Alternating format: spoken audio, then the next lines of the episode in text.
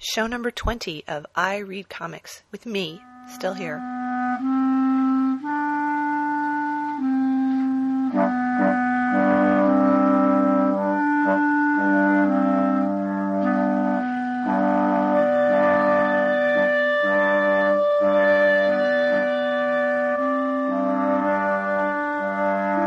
If it had said we're more, uh, television is more popular than Jesus, I might have got away with it. you know, as I just happened to be talking to a friend, I used the word Beatles as a remote thing, not as what I think, as Beatles as though those other Beatles, like other people say it.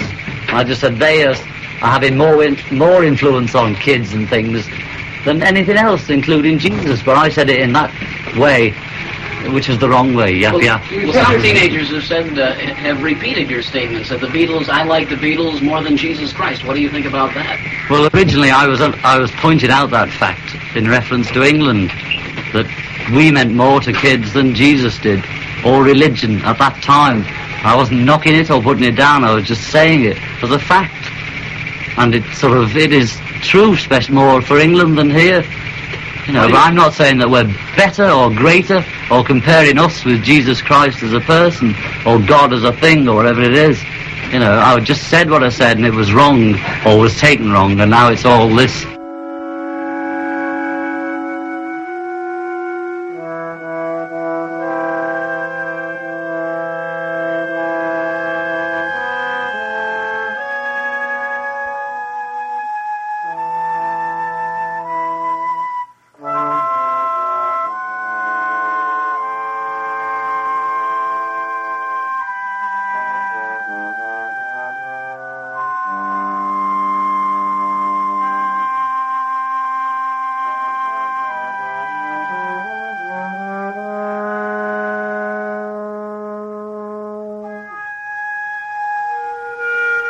Guys didn't think I was really going to stop doing this. Nah, not me. But I was busy. As you probably know, I went to Reading, Pennsylvania for the fabulous 100th show um, special super extravaganza of Comic Geek Speak, and they very kindly let me introduce the show with Bruce, Bruce Rosenberg.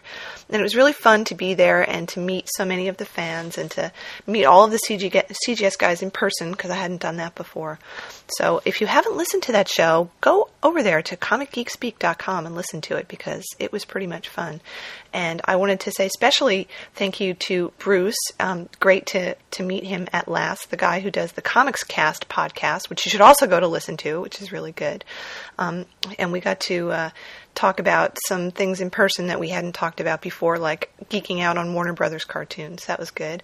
And um, also thanks to Brian, who gave me a book out of his very own library, which was a really, really nice thing to do. And also to Peter, who gave me um, the new Teen Titans Archives Volume 1, the Perez stuff. Um, he thinks he's loaning it to me, but, you know, we'll see. And also to meet Vince B., who I was thinking about this, and he's like the Italian guy that my mother always wanted me to bring home. This really big, burly paisano guy who appreciates the finer things in life, like Barry Windsor Smith. So it was really great to meet him too. So who knows? Maybe I'll show up for show number 200 if it works out that way. Um, so that was a big thing. And then um, WonderCon is coming up in a week, and I'm probably going to go to that, and we'll have some stuff to say about that after it's over. And in the meantime, David Arroyo, who is a wonderful comic artist living down in Puerto Rico, sent me a giant box full of books, like 10 different trade paperbacks of things that I didn't have, or things I actually really wanted, like Alias, the Bendis Alias book. And now I've got so much stuff. I hope I can read it all because I've got that, and I got a bunch of stuff out from the library, and I had things sitting around that I hadn't even gotten to yet. So uh, I'm going to try and read really, really fast. Um, one of the things in the box is this amazing book that I just started going through called DC's Greatest Imaginary Stories. And it's a collection of this stuff, um, Golden Age stuff mostly, but into the 60s of the um, imaginary stories that are mostly Superman things, like what would have happened if. And I, I remember reading some of these. I think I probably still have them, and they are just so wacky. They're the strangest things ever. And I gotta wonder why so many of these Superman stories are all about Lois trying to trick Clark into marrying her. They're so soap opera ish. Like, who was reading these? Was this really the kind of stuff that appealed to the 9 to 12 year old boys set at the time? I don't know. It's just, I think it's really, really strange that this was what DC was putting out for little boys at the time. So anyway, I'm going to read that and, and talk about it sometime soon. Um, so I do have some new stuff to go over, some new-ish stuff. So let me get right to the first one, which came recommended by Dan Cooney, who is an artist living up in Sacramento, and he's going to be on the show sometime soon. We have to actually physically get together so I can talk to him and talk about his comic, which is called Valentine. So he had sent me an email a long time ago that says, uh, let's see. I recently picked up Capote in Kansas by Andy Parks, who's the inker of Green Arrow and author of Union Station. The artwork by newcomer, a newcomer, is just beautiful. It's by Chris Samnee, and Dan says it just pisses me off in a good way that this youngster is already so damn good. You like gay porn action? Well, Parks gives you just enough of Truman, leaving you wanting more. So I bought this immediately, and I, I've read it like a hundred times since then because it is so good. Now I have to say, when I started reading this, I hadn't read In Cold Blood, and I haven't seen the movie Capote either. And now, um, well, I've read In Cold Blood, and I really want to see the movie, and I'll talk about that in a second. Um, this is so good. It's called Capote in Kansas, a drawn novel, and it's published by Oni Press, um, the guys who used to do the Bendis stuff. And it's black and white, and it does have beautiful, beautiful, um, very angular art in it. Um, that Chris Samnee does a wonderful job with very little in the way of shading. It's pretty stark. He does some cross hatching here and there, um, and Andy Parks weaves in a lot of stuff about Capote and stuff about the book, and then stuff that actually happened. So you probably know this, but In Cold Blood was the book that Truman Capote wrote about the murder of a, a, family in Kansas and who did it and why it happened. And it's much more than just a true crime book. It really is a novel. Um, and it has some of the best writing that I've read in a long time. And I want to read just a few paragraphs of it later on. But um, Capote in Kansas, he calls it a novel, and clearly some of it is fictionalized. I don't know how much of this is actually in the Capote movie, but it's really the story of what happened when Truman Capote went to Kansas and how he got the the story of what happened to the town of Holcomb and how they reacted to the the horrible murders that happened there and how it affected him personally. This was a huge point in his life, a, turning point in so many ways. It was the first book that he'd written that that was really a bestseller and catapulted him to the kind of fame that he'd always craved. But it was also probably the last really best thing that he wrote. He wrote a lot of stuff after it that was good, but I think he felt too it was the best thing he'd ever done. So, you know, he was a young guy and it was kind of not I don't want to say downhill from there, but it was a high point that he never really got to again. Um, yes, there is some gay porn action in here, but it's not very much. Capote never tried to hide the fact that he was gay, and people just kind of sort of accepted it. And according to this book, he had some, at least one interlude while he was there. You know, who knows if that actually happened or not. Um, and there is some really interesting analysis of his relationship with at least one of the killers, Perry Smith, which is in the book. It's there not Capote's relationship to him, but whether or not he was gay or bisexual or whatever. And I think it becomes a little clearer in Capote in Kansas. Um, but man, this is just so, so good. Um, it's kind of spooky. There's a supernatural element of it here. It's scary because the murders were really brutal and horrible. And it's also um, the classic fish out of water story because Capote is this effete, sophisticated New Yorker who comes to Holcomb, Kansas. It's in western Kansas, and it's this. It's not backward, but it's just a very closed. Um, straightforward society, and he eventually does manage to make friends with at least some of the people there because he wants to tell the story and he wants to um, not glamorize the killers, but just tell what he views as the truth about it. So I love this book. I think it's really, really wonderful. And um, if you're a fan at all of this kind of stuff, like crime stuff or noir stuff, I would definitely recommend it. So after reading Capote in Kansas, I realized that I'd never read In Cold Blood. And I don't know how I missed it. It's one of those books that I should have read a long time ago, and just somehow it didn't appear on my reading list. And in fact, after I started reading it and realized what a great book it was, I went around and yelled at all my friends for not making me read it earlier because they'd all read it and said, "Oh yeah." I was like, "Well, why the hell didn't you tell me I had to read it?"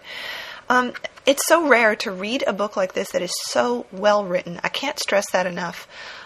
Like in the book, when when Catherine and I were talking about Harlan Ellison, and I was going on about what a good writer he is. Capote is the same way. He's clearly a master of the English language. He plays with the language when he wants to. He can construct these long, ornate sentences that are perfectly simple at the same time. You can understand what he's saying, and he pits words next to each other for a reason. And he is so good at drawing a picture with words. It's just amazing. So, I would, if you haven't read this book, you should go and read this book. This book was published in, um, hold on, let me check. Uh, 1965, the murders happened in 1959, so it took him a long time to put it together. And this book was a sensation when it came out because this kind of book hadn't really been published before. It's a look at murder, and he goes at it both from the point of view of the victims, from the town, and from the killers. And I think these kind of books are really commonplace now. You can pick up something by Ann Rule, for example, who's written tons of them, and you get essentially this. It's it's you know her books are okay, but they're not written anything like this. But at the time, no one was really doing this, trying to tell it as if it was a novel, a story, um, as it happened from the point of view of the people involved in it. And I think he, he came under a lot of criticism at the time for humanizing the killers who, you know, they did a horrible thing. They killed his family in cold blood.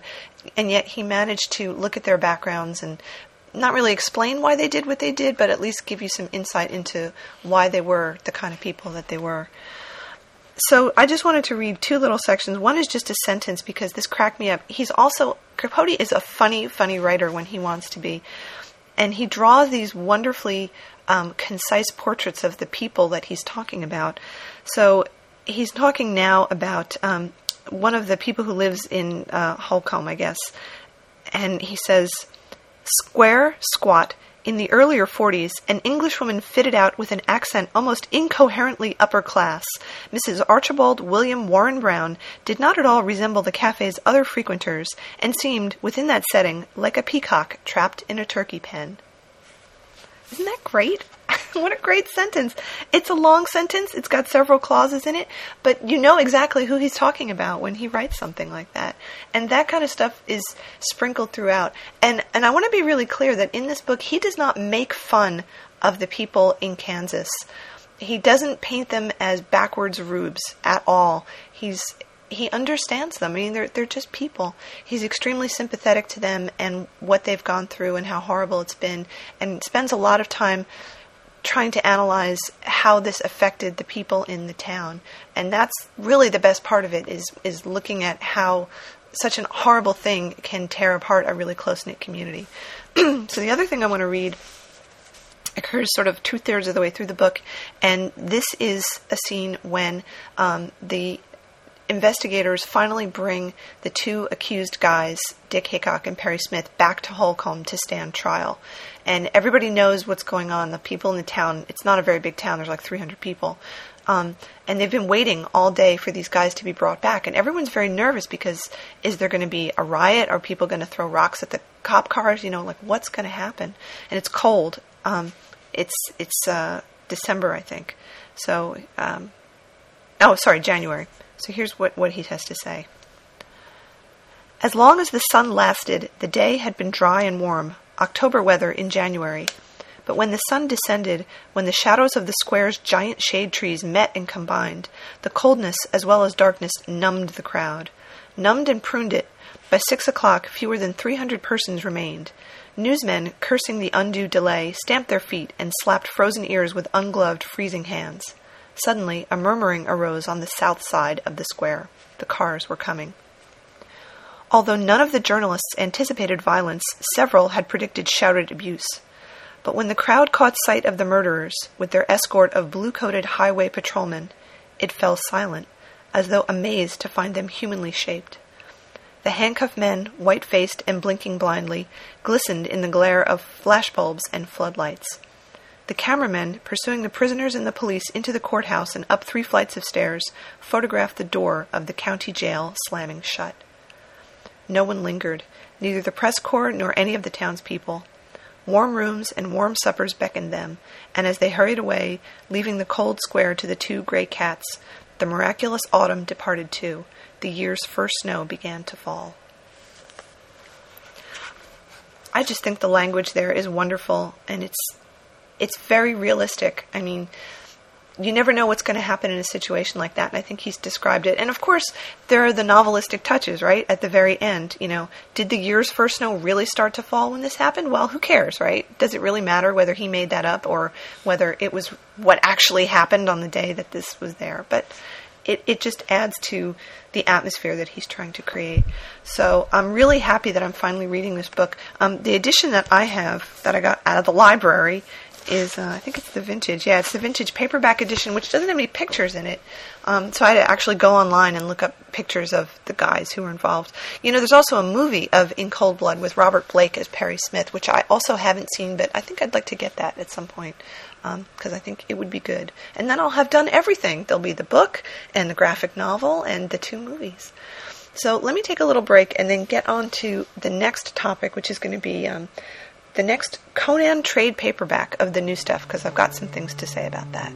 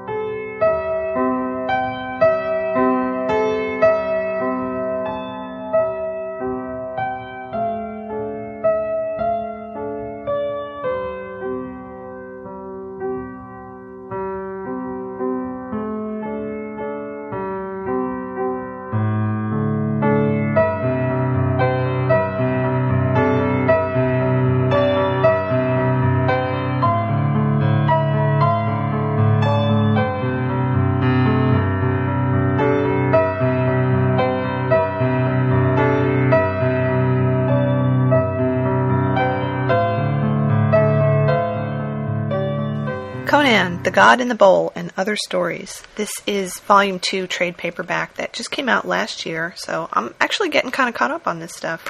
Um, Kurt Busiek and Cary Nord, and it's got two long stories in it. The first one is The God in the Bowl, and then the second one is called something different The Hanomar Road. So, God in the Bowl had already been adapted in the old um, Barry Windsor Smith days, and I thought this was a pretty good adaptation. It's very different from the earlier one in that the focus is a lot more on Conan's interactions with the people in the town and what's going to happen. There's also a lot of setting up going on in here. Um, they introduce a new character, a woman named Janissa, who is this uh, warrior who wears this unbelievably weird outfit and, you know, whatever. Of course, they had to make her really, really skinny and really, really sexy and have these fake breasts that no woman on earth has ever had and have a top that covers the top part of her breast but not the bottom part of her breast. Not quite sure how that's staying on. I don't think that they had spray adhesive back in the Hyperborean age. Um, you know, they have it now, but I don't think they had it then. So maybe she never takes it off. I don't know you know, the interesting thing too is that if you, in the back of this book, they've actually got some early sketches for what her costume might have looked like, and none of them look like that except for one. And then, of course, they had to go with that one. It's like, well, you know, we have to show some tit. We can't have this skinny girl with big tits and not show the tits. We have to show them. So there's my pl- my complaint about that. Um, she seems kind of interesting. It's very clear she's going to be popping up in other places because she doesn't die. Um, I find her humorless, so she's not as interesting a character to me as somebody like Red Sonja or some of the other women that um, he's traditionally associated with. You know, she's a good fighter and all that, and they sort of um, mix it up, not fatally, but uh, you know, is I think they're trying to show you that they're fairly well matched because she has some superhuman skill that he does not that she's acquired. I'll talk about that in a second. Um, the the thing about God in the Bowl, um, the first part of it I actually like a lot more than the second part of it, and the first part of it is more about Conan showing how he deals with unpleasant situations and he escapes the guard and he knocks some guy on his ass and it, it's just it's fun. There's some fun to it, which I really like. The art, as usual, is outstanding. I love the way he's drawn. I love the way his face is drawn, and the blue of his eyes really stands out. And you know, it doesn't hurt that he's not wearing much through this whole thing. He's got little, his little loincloth thing on, so that made me happy. The the thing about God in the Bowl, though, that kind of let me down is right at the end. So the whole story is about uh, him agreeing to steal something um, from a temple, and it turns into a murder mystery because one of the priests is murdered and he's being held responsible, but there's um, some question as to whether he did it. Turns out he didn't do it, and it it involves um, supernatural beings, a snake that was in a basket, and so we don't find out. It, it goes along. It's really good, and of course you kind of suspect what's going to happen, and then it's not until the very last um, actually like four pages that we actually get to see the monster that we know has been killing people all along.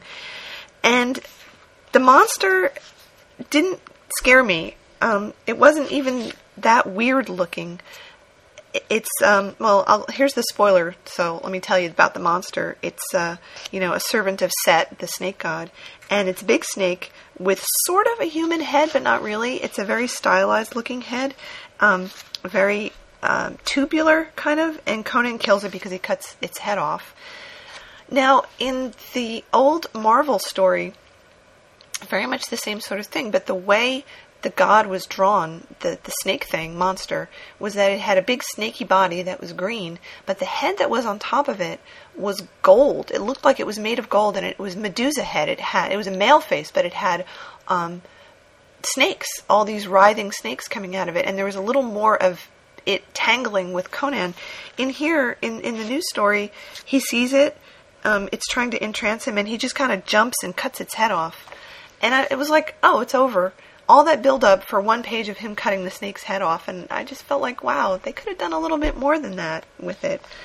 You know, it was scary, kind of, but I don't know. I just wish that there had been a little more interaction.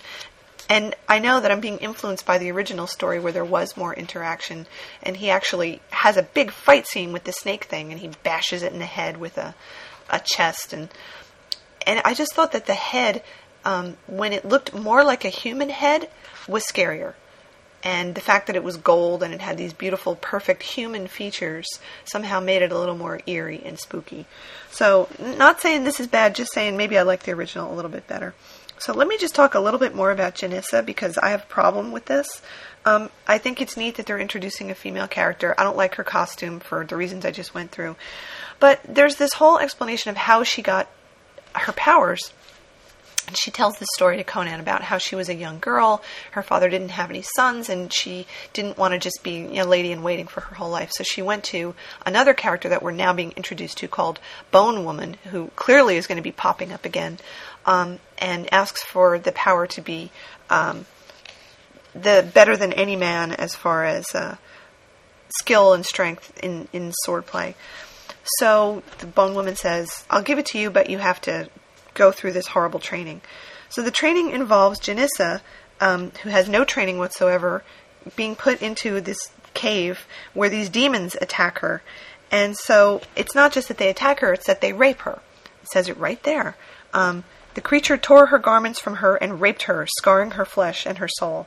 It took her repeatedly until she passed out from the pain. Um, so that happens the first night, and then the second night there were two monsters, and then the third night there were three monsters. Um, and finally, she learns how to start using a sword and killing them. But no matter how many she kills, they just keep coming and they just keep raping her. And um, this just keep happening. And, and there are some pretty graphic pictures of what the monsters look like. I mean, they're really awful. And it's very clear, it doesn't say the words, but it's there, that they just keep raping her and raping her and raping her and raping her and raping her and raping her and raping her and raping her. And I can't really say that word enough because she says, I don't know how long it lasted months, years, a decade. It's clearly a really long period of time. Do we have to have that? Why does she have to have her powers by getting raped? Okay? If it had been a boy, what if it had been a young boy who was maybe the youngest son who wasn't going to get any of his father's stuff? And he went to the bone woman and she said, Well, you have to pass this test in order to become a great warrior through supernatural means. Would he have been raped repeatedly by demons? Think about it. Really? Do you really think that, that that's what would have happened? I'm talking about the creators here. Is that what they would have envisioned for him? Would it not have been enough that he would have had to fight nearly to the death with these demons? Why does she have to be raped on top of it? That is my point. You know, fighting for your life every single night, I think that's kind of training enough. I don't see why the rape has to be put on top of it. There is actually a much larger issue here of the way rape is used in um, comic books because I have a lot of problems with that, and I'm not the only one. um, I was put onto it. I mean, I knew it was there, but I hadn't really thought about it very much until I've been doing some reading lately on women in comics and some other places that you know, rape rarely, if ever, happens to men. And if it does happen to them, it's not their sole motivating force the way it is for a lot of women. Um, you know, it, the the standard thing is a woman gets raped. It's the worst thing that's ever happened to her, and therefore all of her behavior that follows the rape is colored or caused by the fact that she was raped. Um, which, in fact, may be true for a lot of women in real life. Also, probably not true for a lot of women in real life. And underlying it is the accepted fact among men and some women that rape is the worst thing that could happen to a woman. I don't happen to believe that. I think it's a horrible thing. I don't think it's the worst thing that could happen to a woman. If you compare what the worst thing is that could happen to a woman and the worst thing is that could happen to a man, are they the same thing? I don't know. Is getting raped the worst thing that could happen to a man? What about losing your arm? What about having your eye poked out? Would that be worse? I just want you guys to think about that because there's a very, very large discussion around this, which I'm not going to have right now, but it's there. But I have a very large objection to Janissa needing to be raped by demons repeatedly for months on end in order for her to become a great warrior. I think that's a cheat. I think it's the easy way out. Um, so anyway, she goes away, which I was pretty happy about. Um, there's a happy ending. Conan gets to fight with uh, some more demons, and we finally get to meet Conan's arch enemy Thoth Amon, who was there in many of the stories and was a big figure in uh, the earlier Conan stuff as well. And uh, I, the rest of the story is really good. I, I like it. I like what happens. There's a lot of action in it.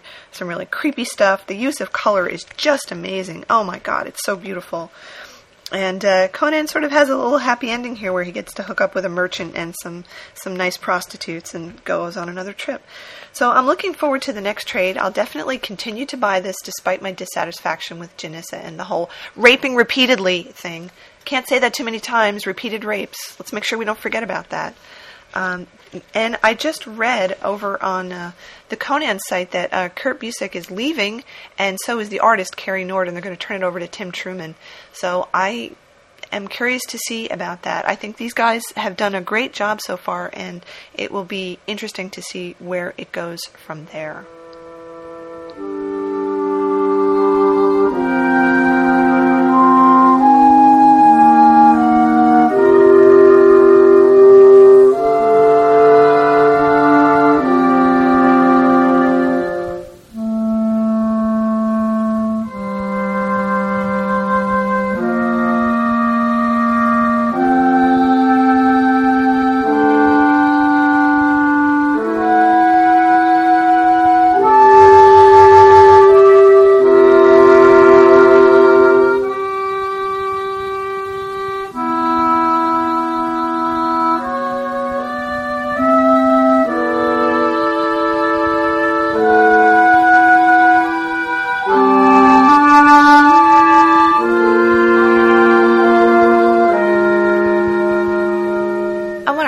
Things up pretty quickly because um, I have nothing else to talk about because I haven't been able to read through anything.